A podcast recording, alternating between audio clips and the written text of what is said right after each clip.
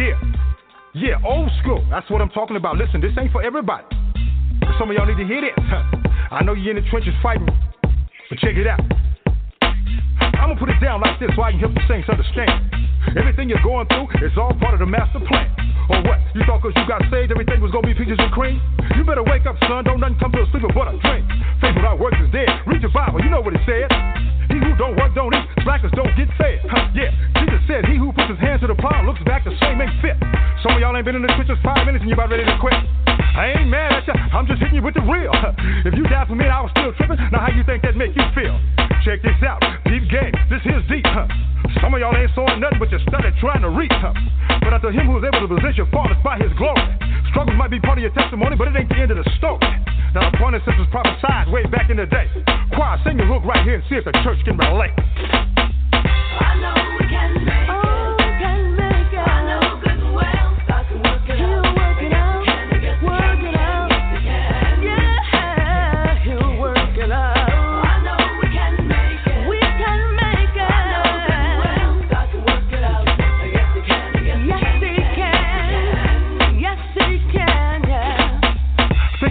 The fiery trials were to try you. You say why you, but your church say what would Jesus do? Why you asking if he ain't trying to do what he's saying? Huh? He told you he was gonna have tribulations, but you thought he was playing. Huh? One minute you tell her how good God is and can't nobody beat the talk. The next minute you backslide so fast look like you're moonwalking. Huh? Oh yeah, I'm preaching to myself because I ain't no better. Huh? It ain't like I've been following his every word, obeying it to the letter. So we soldiers, we gotta remember that. Regroup, stay on point. Hey, yeah, bow down, confess, repent, stay humble, let him anoint. Huh? It ain't easy as I thought it was. I'd be lying if I told you that. But it's showing up getting better all the time. Trust me, that's a fact. Ain't nothing we going through that can't be handled. God put that on his son. Like they say, you can shout now if you want to, cause the battle's already won. So while you're going through the valley, don't even trip. You're gonna be on top. Choir, sing the hook line one more again. This time you don't stop. I know we can make it. We can make it. I know good well. Yeah, we're gonna pump the brakes right there, everybody, cause I know we're gonna make it, cause Big Boy upstairs said we can. This is your host, Lamont K. Dizzle, the Elixir of Love, Patterson, and you're listening to Can a Player Play? Welcome, welcome. Had to give one minute to Big Boy. It's my belief, and I hope it is yours, too, that um, he's going to help us make it this thing that we call life, you know, this journey with all these trials and tribulations. Because if you look out the window right now, it's a whole bunch of crazy stuff going on, you know. But um, I know we can make it. I know we can make it. We'll sit back, let the windows down, turn the air conditioning up. You know, we got a great show lined up for you, as usual. Um, we're going to be talking about a subject that everybody don't want to talk about but need to talk about because it's live and relevant, prevalent in everybody's life and everybody's neighborhood, um, around the block. People don't talk about stuff they really need to be talking about, but, you know, this is the kind of show right here. And we're going to talk about everything that's important in life. Uh, we have this gentleman, Mister Joshua Shea, going to be joining us. And um, we're talking about He's a Porn Addict. Now what? And that's a great question, but we're going to let Mister Shea give us the answer to that question. Let me see. Let me see if he's in the building. How you doing, Joshua, Lamar? Are you with us? I'm great. I How am. you doing, How man? You? Thanks for joining us. I'm fine. Fantastic. Man. And you, you are right that it's a lot of crazy stuff outside the window because where I am right now, it's a mix of rain and sleet and ice and snow. It's uh, it is crazy out there. Huh. Well, I guess climate control, I mean, what are they doing, man? What are they doing? What's going on? You know, it's crazy, man, when you You think about it, you know, there's a lot of places. I mean, when I was younger, man, we had real summers, winter, uh, fall, you know, spring. I mean, we really know, you know, what was going on and when. Nowadays, you don't know what's going on from day one day to the next. Absolutely, especially here in Maine where uh, I was looking at the weather report, and today it's all this stuff falling from the sky, and tomorrow it's supposed to be sunny and in the sixties. So, you know, who who knows? Well, Joshua, let me get a minute and let me introduce you. Uh, today we got Mister Joshua Shea, who's a recovering uh, pornographic addict and a porn- pornographic addiction expert. Prior to his addiction, Joshua is a prominent magazine publisher, award-winning journalist, film festival founder, and politician in Central Maine. As his twenty-year addiction was reaching a critical level in late twenty thirteen, Joshua made the error of engaging teenage girls in an online chat room. Man, that was dangerous. For which he was arrested and served six months in jail. And um, twenty seventeen, Joshua launched recovery addiction dot com. He has also contributed articles about recovery to the fix dot com and Recovery Today magazine, and has developed and presented addiction lectures for churches, libraries, and other groups. Sober since early twenty fourteen, Joshua still lives in Central Maine with his wife and two children. And again, welcome again, Joshua. And please, I know you got a lot to tell us and a lot to share with our listeners. Absolutely. I uh, I think people truly don't recognize uh, what a hidden danger pornography addiction is in our society, because, you know, if we won't talk about the fact that so many people are looking at pornography and we like to pretend that nobody looks at pornography, how are we ever going to talk about pornography addiction? Right. That is so, so, so very true. That is so very true. And, you know, you mentioned here that you were a, a pillar of your community. I mean, um, I mean, what happened? What what what happened? Was this something that was going on all the time? And yeah, I mean, I was I was a porn addict going back to being a a, a kid, um, and my my addiction story is not that different than a lot of people's addiction stories, because about ninety percent of addicts, and this is where you can be a porn addict, sex addict, drug addict, alcoholic, whatever it is. Uh, most addicts are self-soothing through their addictive behavior or their addictive substances because of some kind of trauma that happened to you. And with me, I was, uh, I received uh, abuse. Uh, it was, it was physical, it was emotional. There was some sexual at the hands of a babysitter I had when I was a kid, when I was being taken care of by her. You know, it was, it was a kind of a, you know, very, very scary situation. So I developed coping skills, and I developed survival skills that, while they may be good survival skills for a five-year-old kid, are not good survival skills for a thirty-five-year-old man. Um, and that's, you know, really what happened was I developed survival skills that were not effective. Um, and one of my coping skills was pornography. I discovered it when I was eleven years old. An older cousin of mine showed me a couple of uh, Penthouse or Hustler magazines, and I'll tell you, the day that I saw that for the first time, I knew I had discovered something special. I knew that I had found a, a, you know, just magic elixir that was going to take care of my stress. I found something that I knew, no matter what was happening in my life, could make me feel better. And I'll tell you, for people who sometimes say there is no such thing as porn addiction, about four years later, Um, I was at a wedding, and the, it was the first time, probably about fifteen years old, it was the first time that I ever got uh, completely drunk, and it was the exact same feeling. I felt like I had discovered something completely special, something that was, was going to answer my problems moving forward. So really, from being a uh, young teenager, I was addicted to both pornography and alcohol, and like a lot of addicts out there, I was able to keep it very functional for a very long time. You know, just, I was able, I was a popular kid in high school. I, I was, I did well with my uh, studies. Um, and then when I was in my early twenties, I got a great job as a journalist at a newspaper. Not a, not, you know, many years after that, I, I met my wife. Uh, we ended up having a couple kids, bought a house. Everything looked like it was going great on the outside. But behind closed doors, I was self-medicating with alcohol and with pornography, and nobody really knew about it. You know, my wife and some of my family members knew about the alcohol, but nobody knew about the pornography, um, because that's, you know, that was what I used when nobody was around to, you know, escape to a fantasy world, to just forget that the real world existed, to just detach and tune everything out. Um, and, and, With the stress in my life, that's what I felt like I had to do because I wasn't able to handle the stress in a healthy way. Now let's fast forward to me being in my mid-thirties. We're going back now to about two thousand eight, two thousand nine. Um, I decided to create a magazine here in Central Maine, and um, I, despite the fact it was the worst economy that you or I had ever seen, it was an overnight success. And it absolutely exploded around here. And within the next couple of years, I created a major film festival. I ran for city council in my town and was successful.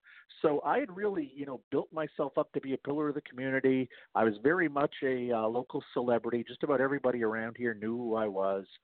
Uh, but they didn't know that I was still hiding these addictions. And uh, probably come... Uh, late two thousand twelve, um, our revenue started to slow down a lot coming into the magazine. We'd been around about four years at that point, and I think a lot of advertisers had realized that they could get more for their money if they advertised elsewhere. I think some people just didn't feel the need to uh, subscribe again, and the problem was I couldn't rein in our expenses as quickly as the money started disappearing. So I started kind of right. freaking out. I, I made the horrible, horrible decision, and this is where the whole story kind of turns. Uh, I made the horrible decision to pull myself off of my bipolar medication. Um, I had been taking pills for about fifteen years, but I thought if I was going to save this magazine, I needed to be able to tap into the creative energy and to the manic side that I had before I got on the pills. And uh, when I did that, I didn't get to my manic side. I didn't get to my creative side. What happened was that the drinking increased by, you know, three, four times what it was. I was starting to drink in the morning before I left for work. I was, you know, every lunchtime I would go to the bar and have a couple. Um, I made sure that, you know, when the kids and my wife went to bed, I had actually made the move for the first time over to hard alcohol and was drinking tequila late at night. Um, And with the pornography was the same way. I'd look at it before I went off to work. Um, I didn't look at it very much at work because I was the boss and there was always somebody there. Uh, but I started looking at it even more when I was at home at night, again, after after the wife and kids went to bed. But I made the horrible decision uh, to make the jump into chat rooms, uh, video chat rooms. And after a couple uh, days of fooling around, I figured out how to get uh, women to take off their clothes, to act sexual, to do things to themselves. And, you know, that I, I would, after they did that, I'd take a couple little screen captures, kind of like trophies of, of what I did, and uh, to prove to myself that I was still capable of, you know, doing things and, and, and, and reaching goals, because I was always I was always a trophy man. guy. You're still that. You're still yeah, that I hunter. Was, exactly. I was. I was. You know, despite the fact that you know uh, maybe my business wasn't going well, and maybe my relationship with my wife and kids wasn't going well, I could still, you know, like you said, be the hunter. I could still set my eye on a goal and achieve it. And uh, so I, I was. You know, to doing this behavior and uh, really, you know, getting sick, not not recognizing either just how sick I was getting. You know, I, I was only getting two or three hours of sleep a night. Uh, my uh, hygiene was absolutely horrible. And for the first time ever, I started getting these memories hitting me, like these repressed memories of stuff that happened to me when I was a kid. And I had no idea what that was all about, but this was happening all at the same time. So it's kind of this perfect storm of, you know, just crap going on in my life. And uh, one morning, uh, March twentieth, two thousand fourteen, the Maine State Police showed up at my front door, and they told me that they believed that one of the women that I talked to in a chat room was actually a teenage girl. And I'm, I was just like, oh, my God, I can't believe that. But I, uh, they had a search warrant. I invited them in the house. It only took them about fifteen minutes to lay out their case to me, and there was really nothing I could say. They had me, um, despite the fact that, you know, we can argue whether she looked like a kid or not. I, I should have uh, shown better discretion. And unfortunately, I, you know, I according to the law, exploited this girl, and in taking a couple screen captures after I was done with her, I created underage pornography.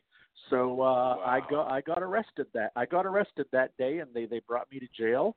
Um, and we can you know get more into that as we move forward. But I just want to you know let everybody know who's listening now um, that uh, what I did, despite the fact I may not have known she was a teenager, I do know, just like we all do, that there are girls who are teenagers who look like they're in their mid-twenties, and there are girls in their mid-twenties who look like they're teenagers.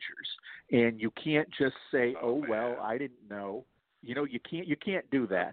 Uh, and I, you know, I really want to drive that point home. And I made this. I don't blame. I, I got. I was really sick by the time they came and arrested me. I knew that something had to change in my life, be it the drinking or the alcohol or the work. I, I just was not healthy, and I became not healthy because I decided to pull myself off of that medication. So I don't blame her. I don't blame the addiction. I don't blame anything except myself. I made that decision to pull myself off of that medication, and that's what led to me making that horrible decision to talk to her in that chat room. Um, you know, it was horrible. I talked to, to women of any age and, and, and did that to women of any age, but especially bad because she was under eighteen years old. So I just want to, you know, get that out there that, you know, I'm, I'm, I'm fully to blame for this. Um, I don't, I try not to minimize it. I try not to rationalize it. This was my fault. Um, but it shows you, even after twenty-five years of being a porn addict, just how far it can actually go. I have a question, uh, uh, Joshua, yeah. because I've talked to uh, many people uh, in the course of uh, doing this show, and uh, females um, in particular that had some type of um, abuse uh, early on in their life, and later on uh, they developed some type of uh, an addiction. Do you associate uh, your abuse that you had, that, that you mentioned earlier, possibly to this uh, addiction? I think it, I think it absolutely. I think that it absolutely had to do with it um, in, in two ways. One, there was trauma at that babysitter's house. I mean, if I if if I wasn't, you know, getting hit or watching a kid getting hit or something uh, sexually inappropriate happening, uh, you know, it, it was it was a really scary, horrible place to be. And I kind of just developed this whole coping, these coping skills. And what I developed was the idea of just survive till tomorrow. You know, say what you have to say, do what you have to do, you know, lie, cheat, steal, whatever it takes. The most important thing is that you survive till tomorrow. And that was kind of always my go-to mechanism. And then when I found this pornography and I found this alcohol, it was like I could take a break from that point of view.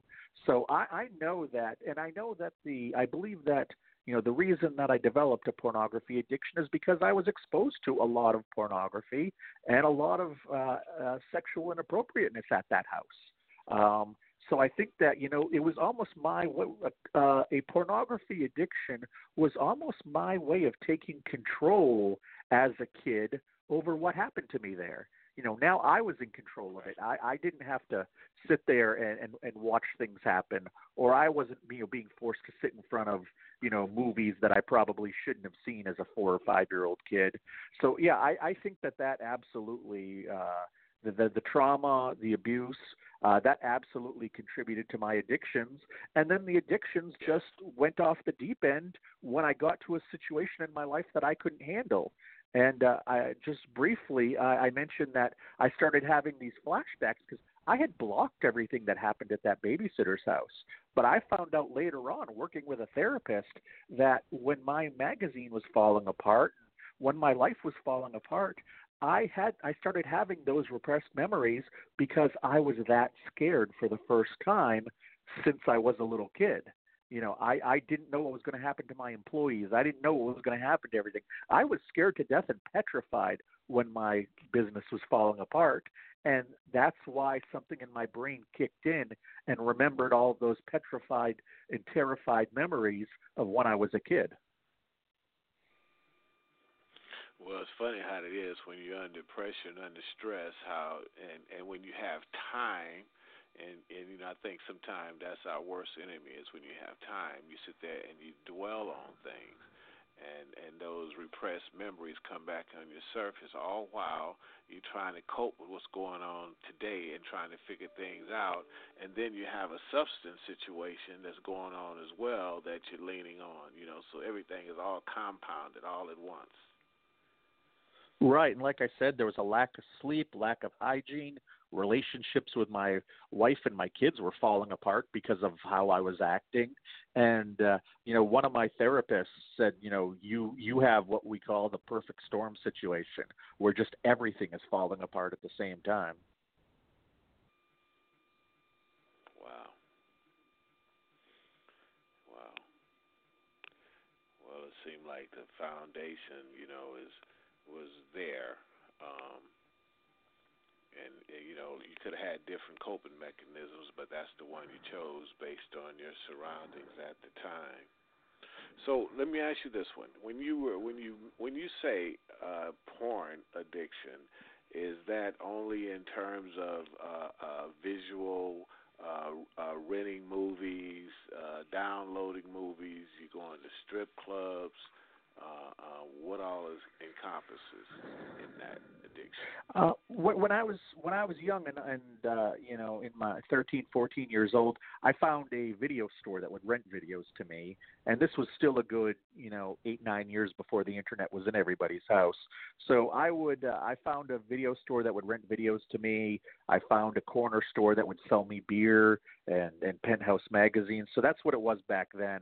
Once the internet kicked in when I was twenty-one, twenty-two, I never really went back to that stuff. Now, yeah, I've been to strip clubs here and there for bachelor parties and that kind of stuff, but that was never really my thing. My thing was to isolate, to be alone with the pornography, usually at my computer. And that's that's really how I did it all the way up through, you know, getting arrested when You know, I, my, uh, my wife would go to bed. My kids would go to bed. I would pour myself a giant tumbler full of tequila and usually a little bit of Red Bull. Um, and then I'd take my laptop and go over and sit on the couch and, you know, begin the ritual of looking at pornography. And the thing with addiction is, and, and people who are addicts, it doesn't matter what kind of addict you are, know this, is that you have to keep ramping it up, and it has to become more and more. You know, two beers needs to be four beers, needs to be six beers, needs to be something besides beer. Um, people who are gambling addicts, they can, you know, they'll bet one thousand dollars at a hand of blackjack, but pretty soon they're betting ten because they need that thrill. And with me needing that, you know, thrill and needing that dopamine rush, because that's what all addicts are after is that dopamine rush in the head, is that I made that, I made that transition over to chat rooms because just being there, Uh, looking at women uh, that uh, couldn't interact, couldn't talk to me, couldn't react, that wasn't enough for me anymore. I actually needed to step it up and have somebody be able to interact with me because after twenty-five years, my addiction got to that point. Wow. Now, when all, when all this thing was exposed, blew up, man, how did, how did your wife and how did your wife handle this? Um, well, uh, I was uh, arrested. The police were at my house for about an hour, hour and a half, and uh, they arrested me and brought me to the sheriff's office. And uh, on the way to the uh, station, um, the police officer, he let me sit in the front ca- front seat of his car. He knew I wasn't, you know, a threat or anything. Uh, he gave me my cell phone, and I called my wife and said, "Listen, I need you to uh, go to the A T M and get five hundred dollars because I was just uh, confronted with the fact that I looked at some underage pornography online, and I can explain it to you when you come get me, but I'll be at the sheriff's office. I need you to bail me out." And she was kind of, "Oh my God, okay." She was at work at the time, so she we just hung up with each other. Um, my processing took about thirty, forty minutes. It wasn't that big of a deal. And uh, when they were done, they said, "Your wife is sitting out in the car. Um, she's ready to take you home." So I went out to the car and sat down, and I said to her, "Listen, don't say a word, don't say anything, um, just let me talk. Um, I'm not going to fight you on this. If you want a divorce, you've got it. I won't fight you about the house, the kids, the cars, anything.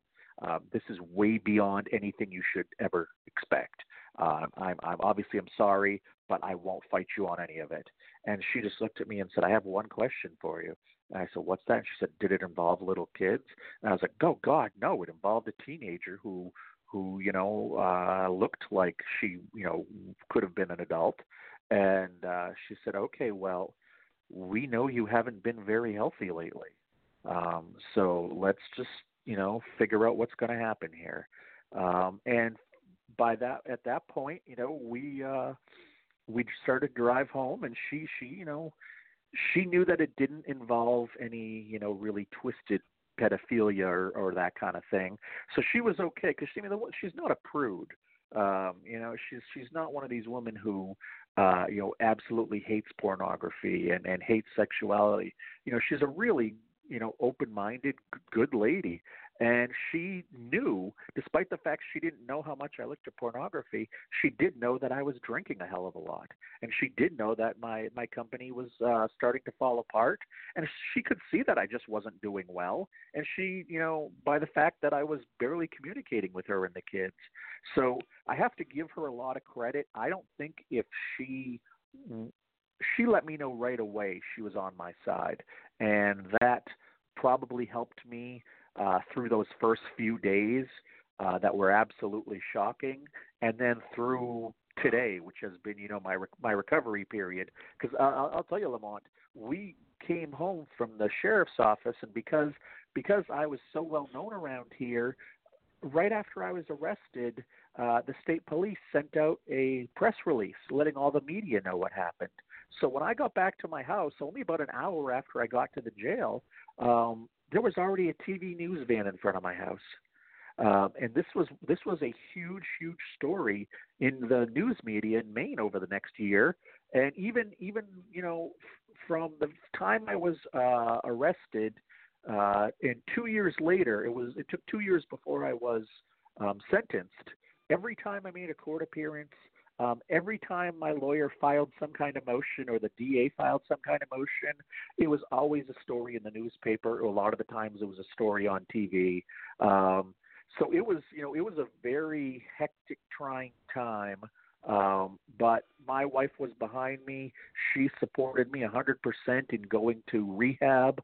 Uh, she supported me one hundred percent in going to get therapy and trying to, you know, turn my life around, because I, I looked at it as really, what else could I do? I I lost my job. I, I wasn't on the city council anymore.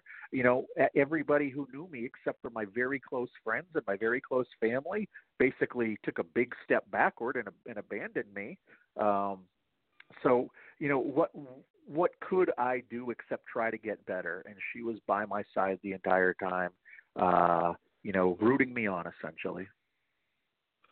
Well, we definitely got to applaud her. You know, I was reading one of your key points. It's never the woman's fault uh, when their partner becomes a porn addict. And, and, you know, that's a heavy point. And I was just sitting here thinking about that, because it, it could go both ways for a man and a woman. Uh, I could see a, a woman being, you know, the lovely, sensitive creatures that they are. And if the man is a porn addict, I could see a woman feeling like, what's happening? A- am I not enough? You know what I mean? And that, that happens that happens on. a lot. Right. That's what I was just thinking. I said, there's something going on with me that's causing him or her, you know, you know, to, to, to seek this, to be going off that. You know, I could see, you know, either one of them feel, you know what I'm saying, feeling less than in some kind of way. Yeah. Oh, ab- that happens all the time. That's, and it, it's, uh, That's one of the things that happens with porn addiction when it comes to couples is is that the partner is often just as affected, if not more affected, um, by this reveal that, that her partner is a porn addict. You know, if you uh, if you find out that your husband or your boyfriend is a gambling addict, you don't think to yourself, oh, my God, how did I cause this? Or if you find out that, you know, he's suddenly using heroin, you know, you don't blame yourself. However, when it comes to no, sex addiction, sometimes, when it comes sometimes, hey Joshua, sometimes they do. They say, "Man, I just drove that fool crazy. Now he's doing drugs." Well, you know, it, it, maybe, maybe there's an argument there. Pushed but, him out there. But, but, Right, but what, what I'm saying is that, you know, with with porn addiction and, and sex addiction, you also get the the partner. Now, I was one of the kinds of partners who admitted that I had a problem immediately because I recognized I did. Now, the law being involved certainly helped that, but you know, there's a lot of situations where the partner will say, no, I don't have a porn addiction, and the woman starts to feel like she's crazy. And that's that's what's called right. gaslighting, is when you make your partner or you make somebody else feel like they're crazy for bringing up problems that are absolutely true, and you just kind of turn around the conversation on them. And that's what happens a lot. And I'll tell you, when I, I put out a book uh, almost two years ago, which was kind of my memoir about what happened with my addiction, and I started up a website, like you mentioned at the top of the show, recovery porn addict dot com, and What I I was so surprised, because I thought that would just be the end of it. I was so surprised that right after the book came out that I started getting emails from some addicts, like I expected, but I got just as many emails from the girlfriends and from the wives who wanted help and wanted to know if it was their fault, who wanted to know what they were doing wrong or if they were to blame. And that's why I wrote a second book that's actually coming out here Uh, at the beginning of December, which is called He's a Porn Addict, Now What? Uh, and I talk about what it's like for the partners because, you know, there's there wasn't much information when I got arrested that I could read about what it's like to be a porn addict or what happened to me. There's nothing out there for the partners. So I know that my, you know, my wife took it much better than ninety-five percent of women take it when they find Absolutely. out. And I wanted to, I wanted Absolutely. to create something for those ninety-five percent of women because they need to know, they need to absolutely know that they are not to blame for the porn addiction. I was a porn addict for ten years before I ever met my wife. How could she have anything to do with it? And, you know, it's it has nothing to do with your sex life. So many people make the mistake uh, because pornography has, you know, naked people, because the, the end use of pornography and the end use of sex is basically the same thing. It's an orgasm. Because though there's so much similar people, and because recreational porn users are using it to get a sexual release. Well, the thing is, addicts don't use pornography for a sexual release. Addicts use pornography to escape. Addicts use pornography to get away from this world. Addicts are trying to get pleasure in their brain, not just in their genitals. Um, so that that's the thing that a lot of people need to realize, is that it's not just that addicts are super horny or addicts, you know, really, really like sex. Uh, you know, addicts are very uh, average people. Every type of person is a porn addict. I've met men, women, rich, poor, okay, question. every if, nationality. If, if, if it's Joshua, if it's not sex, not because they're super horny, is it just watching a bunch of different females' anatomy? They look and they act. I mean, what else could it be? Well, I I can tell you what it was for me. It was control. It was absolute control because I had so much stress in my life trying to be a father, trying to be a husband. I had uh, businesses that I was trying to run. I had all this stress. I felt I felt pulled in many directions, and I felt like, you know, despite the fact that I was doing very well by most people just watching from the outside, I felt like I had no control in my life, much like I felt like I had no control when I was a little kid at that babysitter's house. And one of the things that I could do was sit down with pornography and have full control. I was really able to escape this world, the real world that I had to live in every day. And you know what? If tonight I want to see, you know, two girls dressed as cheerleaders do something, then I'll do that. If I want to see, you know, three Asian girls and a black guy together, I can find that. I could find whatever I wanted on the internet. And you know what none of those people ever said to me on the screen? They never said no. They never said they needed more from me. They never demanded I take out the trash. They never wanted to know if their paycheck was going to be late that week. They never wanted to know why I didn't call them, you know, because uh, I wasn't being a good son. They never they never demanded anything from me. I was able to control those people on the screen in a way that I couldn't control anybody else in my life. And it hit something looking at those people, hit something in my brain that only alcohol also hit. It just made me relaxed. It just made me feel like I didn't have these problems. It was the greatest escape in the world for me. And unfortunately, it stops working. Like I said, I was pretty much just a beer drinker until it didn't work anymore. So I had to move to tequila. And I was, you know, I was fine just looking at videos for years and years until they didn't work anymore. I wasn't able to flick that little pleasure sensor in my mind and get that dopamine and feel like I could still escape. So that's why I made the move over to actual chat rooms, was because I, I almost needed the person to say no to me. And then I had to overcome that, because that was where I got the high from. You know, I, I didn't go into chat rooms. I didn't like it if a girl just flashed her, her boobs at me right away, because that wasn't a challenge.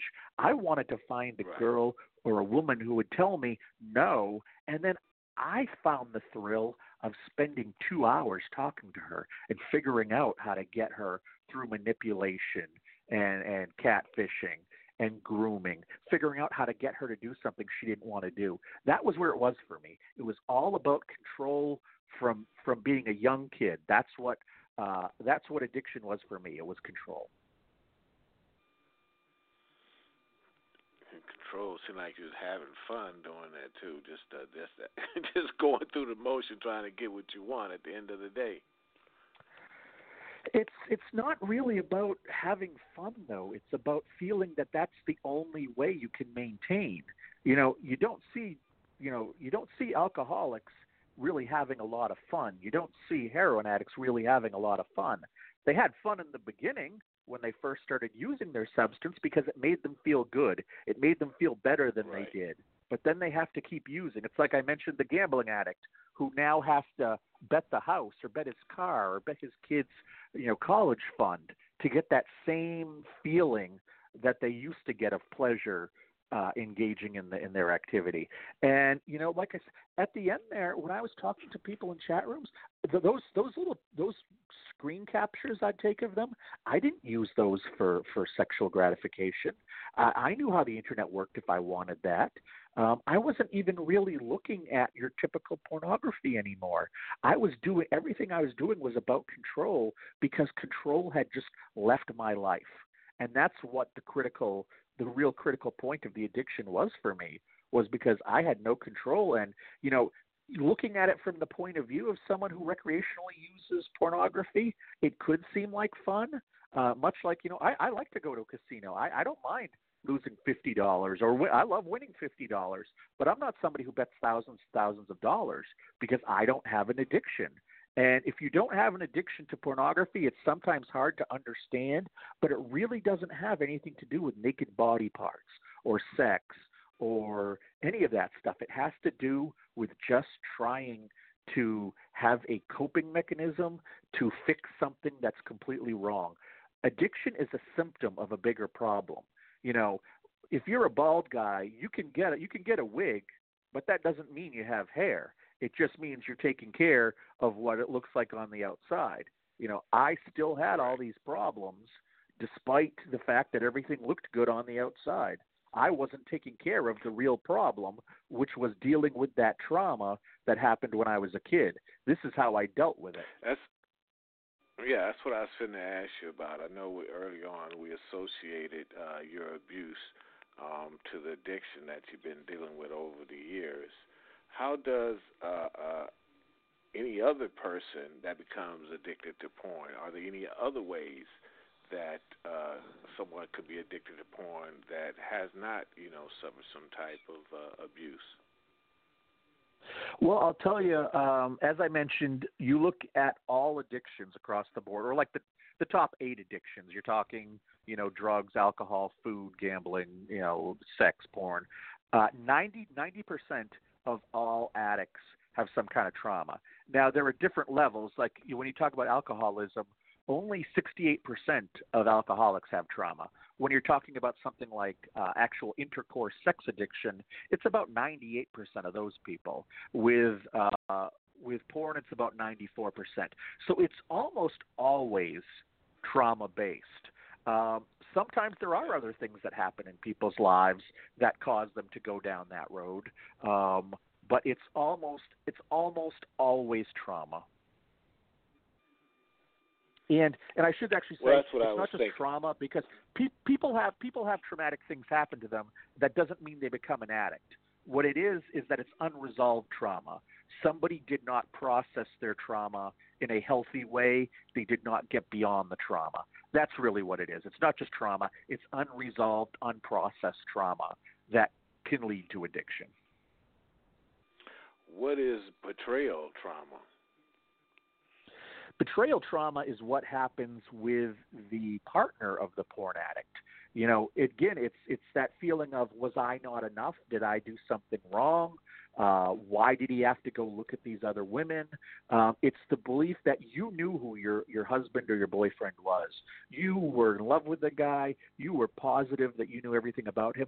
And then you find this giant secret that he's actually been looking at other women, that he, you know, has been engaging in activities that you probably, because since most women have a uh, a much more negative outlook on pornography than men generally do, you know, you've got this guy who suddenly did this thing, or you discovered he suddenly did this thing. He's probably been doing it for a very long time, and you are left not knowing who he is. You're left not knowing what your relationship really is. You're not. You're left not knowing what to do next. Can he be fixed? Do you want to stay with him? Should you stay with him? What's the future going to be like? All of this, this is the betrayal. You thought that this man was one thing, and he turned out to be something else. And that hits. That's what hits women worse than anything else when it comes to, to sex and pornography addiction, is that they feel like suddenly they don't know the person that they're in the relationship with, and they're left with one hundred one questions. And that's really that's really the betrayal trauma aspect there. So what should a woman do when she come home and she see that I've been looking at a thousand different women with big boobs? Well, the first thing that she needs to do is uh, decide for herself uh, if she wants to do anything about it. Um, there are a lot of women who will just kind of throw up their arms and be quiet about it. Um, and that's not necessarily healthy if it bothers you. If she has no problem with it, then whatever, you know. Some wives hate their husbands who play golf. Some wives don't care if their husbands play golf. Um, it's same thing with pornography. Does she have a problem with it? If she has a problem with it, what is that problem? Is it that she feels like it's cheating? Is it that she's worried that you're comparing those people to you? Is that she's worried? Is she worried that you're going to start acting out and meeting women outside of the marriage? Is it that she thinks that what you're doing is against, you know, God's word? She's got to really figure out what the issue is. And and my first uh, uh, thing that I urge her to do is to either find a group of women online who have experienced something like this, so she can find someone to talk to, um, or get a, an appointment with a therapist. Um, somebody who has some experience with betrayal trauma and preferably has some experience with addiction of one kind or another. Doesn't necessarily need to be sex or porn addiction, because, again, most of the brain mechanisms with addiction are the same, but she needs to talk to somebody and figure out what it is she wants to do. A lot of women will just at that moment grab their stuff and leave. Um, and then they'll go back between their tail, between their legs. And that's not the thing to do. You know, figure out what it is you want. Do you want to stay married? Well, so what does that mean? Does that mean that he has to go and get help for his addiction? Does he even really have an addiction? You know, just because you caught him doesn't mean he has an addiction. My wife can come home and, you know, catch me eating Cheetos every day. Doesn't mean that I'm addicted to food. Um, so it, you really need to figure out where things stand. And if you decide that the best thing for you is to stay with him and to try to help him get through it, you're going to have to, number one, have him be the kind of guy who decides that he wants to get help and he wants to make things work. You know, you can go into couples therapy, but you also are going to want him to go to therapy as well. And as I mentioned earlier, you should go to therapy as well. A lot of therapy, a lot of talking things out, because if there's a hidden addiction in the house, odds are there's not a lot of communication. Odds are there are other secrets there besides the addiction. Odds are that people aren't talking about their feelings and what they need out of the relationship. And that's the point where the woman then has to start to develop boundaries And she can say to them, you know, you cannot look at pornography in our house, or, you know, the first time I catch you doing this, I'm not going to sleep in the same bed with you for a month. You know, the next time you do this, I'm going to ask you to leave. So you have to decide, is pornography more important, or is me being in this relationship with you important? And she then needs to also determine that she's going to uphold her boundaries. Because if you don't uphold your boundaries, they're just meaningless threats. Uh, it, it reminds me of the uh, Bugs Bunny cartoon where he like draws a line in the sand, and, or uh, uh, Yosemite Sam draws a line in the sand and dares Bugs Bunny to cross it, and he crosses it. Then he draws another line and dares him to cross it. Well, women cannot draw these lines and dare the man to cross it and then not do anything when he when he does cross it. You know, if you want to be in a healthy relationship that is porn-free, and he does not want to be in a relationship that is healthy and porn-free, you may end up having to leave him. That's unfortunate.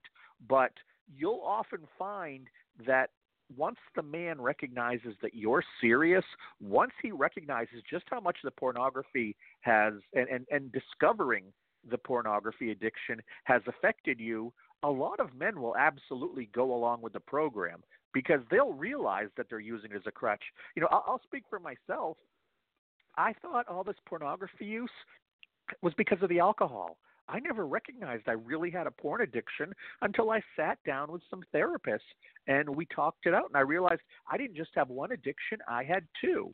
And so the guy may not even recognize Joshua, he has a porn how addiction. Was, how, was your, how was your sex life at home, if I may ask, while this was going on?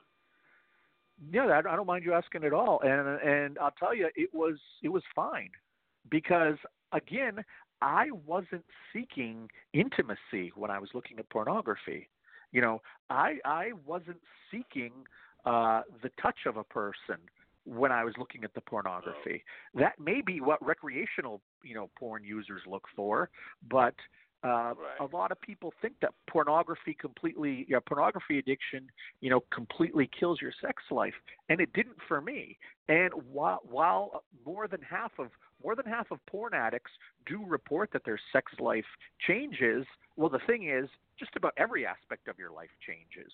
Um, But a lot of people like me, there isn't much of a change in their sex life. That's one of the reasons my wife couldn't say, well, it's been two years since we've had sex, because it was never like that. You know, she didn't know anything was going on because or, – or I didn't give her any indication in the bedroom to believe that anything different was going on. Um, it just didn't affect it like that for me. Um, and that's one of those things that, you the, know – The rumor uh, the rumor, some, the rumor is that it would increase it, not decrease it. That happens in some cases. Some cases it increases. Right. A lot of cases it decreases. A lot of cases it doesn't do anything. And that's what I'm saying. You cannot judge the frequency of your uh, intimate uh, sex life uh, and have that have any correlation to the porn addiction. That, that's one of the things that in my new book I try to share with women is that, you know, if you have had less sex, that may have nothing to do with the porn addiction. That may have to do with something else. If you're having more sex, that may not have to do with the porn addiction. That may have to do with something else. You cannot use that as a barometer to measure. Uh, don't confuse your sex life with the disease of addiction. Okay, Joshua, I think we have a caller. Let me see who this is. You may have a question. Three two three seven one zero. You're on. Oh, um. Oh, okay. Okay. Hello. I'm talking. Yeah, I've seen people with both of them. Uh oh, maybe that wasn't for us.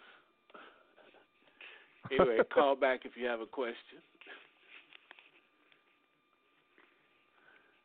And, Joshua, you know, listen. The thing, tell the thing, us a little bit about your book. Yeah. Yeah, okay. Well, like I said, this new book, it's called He's a Porn Addict, Now What? And uh, we've, I'm one of the two writers of it. What we've done is that we've taken the sixty questions that most uh, women who have just discovered their partner has a porn addict and answered them. What, we, what I did was I teamed up with a uh, marriage and family therapist so he could give the professional book uh, educational answer that he's experienced with his years of working with couples, and that I give an answer based on my personal experience. Because what, what he was telling me and what my own therapist has told me is that a lot of times they'll be sitting with their, their clients and their patients, and whether it's it's drug addiction or, or sex addiction or whatever, and the client will say, well, you don't know how I really feel because you've never been an addict. And it's true, they haven't. And then, you know, somebody like me, somebody like me, I like to help people, and I like to help people with this problem of porn addiction. But the reality is, I don't have a P H D. You know, I never went through you know medical school to learn to deal with any of this. So I, I, I try not to give, beyond telling people to go to a therapist, I try not to give too much, you know, medical advice because I don't have the schooling. But that's the, so what? What? But that's the situation. But that's the situation, Joshua. People don't. I've had people tell me, you, just what you said, you don't know how I feel. I, well, if I have never walked in your shoes and vice versa, you'll never know how that person feels. But you have actual experience to me, which is more valuable than something somebody read out of a book. Well, true, but they also understand how the mind works better. And I have my personal experience, but I've met probably by this point hundreds of porn addicts, and we all have different stories. So I think that this, this book does something that no other book does. It takes that professional's point of view, and it takes that first-person addict point of view and brings them together. And I think what we do here is we answer questions for the partners, for the ladies, uh, better than they would get if they just talked to their friends, or they just talked to their therapist, or they just talked to an addict. This hopefully gives them a, a bigger picture than any other resource that's out there. And that's what we were really going for, was to be the best resource for the woman who just discovers, oh, my God, this guy's been looking at pornography and I had no idea. Joshua, do we have any female porn addicts out there? Uh, yeah, actually, females are one of the top four groups of uh, porn-addicted uh people who are growing with porn addiction. And there are different theories as to why. Right now, uh, in society, uh, eighty percent of men under the age of thirty look at pornography at least once a month. Right now, that number for women is about forty-five percent um, in that younger age group, and it's higher than it ever has been. And I think the answer is obvious why. It's because of the internet. You know, back in the day, these adult theaters, these adult bookstores, they really catered to men because men were the people who were their customers. You know, it was strange for a woman to go into a place like that. Uh, women didn't feel comfortable going into places like that. But women have needs and women have desires just like men. And the internet has made it so they can go find things um, that, that, that do it for them in a way that they wouldn't have done before. They never would have gone to an adult theater. They never would have gone to a sex toy show, or, uh, store or something like that, but they can take care of all their needs through the internet. So, you know, I, you're seeing right now when it comes to uh, women that um, it's something like six percent of all women uh, are porn addicts out there, um, where the number for men is around sixteen to eighteen percent when you when you look at the different studies. So it, it, it is only about one-third to one-quarter as it is for men, but the reports of porn addiction among women are growing very fast. And it wouldn't surprise me if, given another one or two generations, if we don't take care of this and if we don't start addressing pornography as an issue and, and a health concern the way that addiction should be, it wouldn't surprise me if it caught up and, and got to be even between men and women. I told you you guys shouldn't have let him vote. Yeah, well, you know, hey, it's uh, I wasn't I, I wasn't around then, and I'll I'll, I'll just I'll just be uh, I'll I'll let it at that. No, I, I had to bring up that question about about the women, man, because you know we have a lot of female listeners too, and and no, and, and for them it's even more shameful. That's that's the sad thing is, you know, when I was when I went to my uh, rehab for for porn addiction, there was like eleven men in the program, and there were two women. And it was interesting because over the several weeks that we were there, suddenly some of the women who were in the alcohol program or some of the women who were in the eating disorder program, we were very open and willing to talk about our, our porn and our sex addictions. Uh, we started getting more and more of them to talk about it. And it was very much like my, my experience when I was in jail. Uh, when I was in, people knew why I was in jail, what I had done and why I was there. I started to get a lot of men who came to me and wanted to talk about the porn problems or the sex problems in their life. And despite the fact that they were there and they were in jail with me because of drug problems, they were in jail with me because of, you know, theft or robbery, they were in jail because they slapped their girlfriends or wives around, they were more embarrassed by the fact that they had sex issues or they had porn issues. And they didn't want to talk about that first, much like I talked about my porn, my uh, alcoholism first. I didn't think I had a problem with porn. I just thought it was alcohol. Once people start talking about this stuff, it becomes wide open. And when we'd have our nightly meetings of Sex Addicts Anonymous at the rehab, at first when it was only two women there, by the time that I left about two months later, we had eight or nine women at the meetings because they recognized, you know, they were drinking because they felt shamed that they had, you know, sex addiction issues, or they felt shamed that, you know, they were once a uh, prostitute. Um, because that was the only way that they could put money on their table, and they, you know, used sex as a uh, as a as a tool in their life, um, and, and and felt that great shame from it. Because what happens with addiction, especially with sex and porn, is that people carry around a great amount of embarrassment and a great amount of shame. That's one of the reasons we don't talk about it, is because it seems so shameful. People feel ashamed just looking at pornography. Forget you have an addiction. Forget you have a disease that's attached to it. People are ashamed to admit they look at pornography, even though the vast majority of people do. And uh, if we, like I said earlier, if we can't just talk about the fact that we look at porn, how are we ever going to talk about the fact that pornography addiction is a growing problem in this country? That's so very true, but I, I think also that um, just about all people that have been abused in some situation uh, uh, has dealt with some form of shame. That's oh, absolutely. So that's, because, talk, that's why it's so hard for them to talk absolutely, about it and, and, and, and deal with it. Shame is a major part of existing trauma, too. You know, sadness, shame, embarrassment. You know, there are all of these negative emotions that are so tightly wound.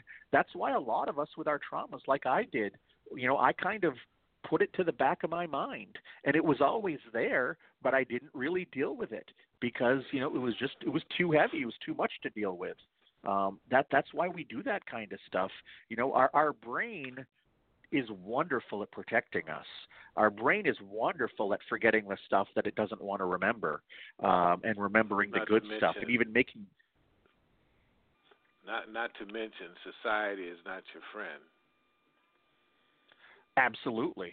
Absolutely. Society is looking to take you down. I mean, look at the, look at the cesspool that Facebook has turned into. Yes. It's it's yes. people waiting there to take you down. You know, that's and that's and, and people know about that. How are you going to go? How is anybody going to go on Facebook and talk about a shameful thing when they know that a bunch of keyboard warriors are just going to attack them? How are they going to seek help? It, it, it's really hard for them to do that that way. That's why you have right. to find these therapists. You have to find these groups online that are dedicated to this, because the only way you're going to start to get better as a as an addict, and one of the things that I tell the women who, you know, decide to stay with their partner and, and try to create an environment for him is, number one, you can't judge him and you can't make him feel shamed. Whatever it was he was looking at, you know, you may find that gross, but you can't judge him for what he was looking at. And number two, you have to make it safe. You have to make them feel like they're not going to be attacked. You have to make them know that they can talk about this stuff. You have to make them know that you're not going to run out on them if they say the wrong word. You know, people will Joshua, not begin to, to, the last to, to deal with trauma that way. I don't want to cut you off, man, but we're down to the last minute, man. The time flies when you're having a great, great, great time. But listen, tell everybody oh, quickly, that, man, where they can go quick. get your, tell everybody quickly where they can go get your book. Come check me out, recovering porn addict dot com. That's recovering porn addict dot com. I've got all kinds of help there for people. And I certainly appreciate you, Josh. When I got to have you back because I got some uh, hundred more questions now, man, but time didn't permit. So we're going to have you come back probably next month or so when your book is released so we can talk about that some more. And thank you so much for joining us. Look forward to that. Thanks a lot, Lamont. All right. Everybody, Mister Joshua Shea, go check out his book. Let everybody know that you heard it right here on Can a Player Play. We'll be back next week, same time. You know who this is, Mister Lamont Patterson. The show will be available everywhere, everywhere in the next two minutes. So you can't say you didn't get it somewhere. You know, ask your mama, ask your daddy, ask your friend, ask somebody across the street. But go get it.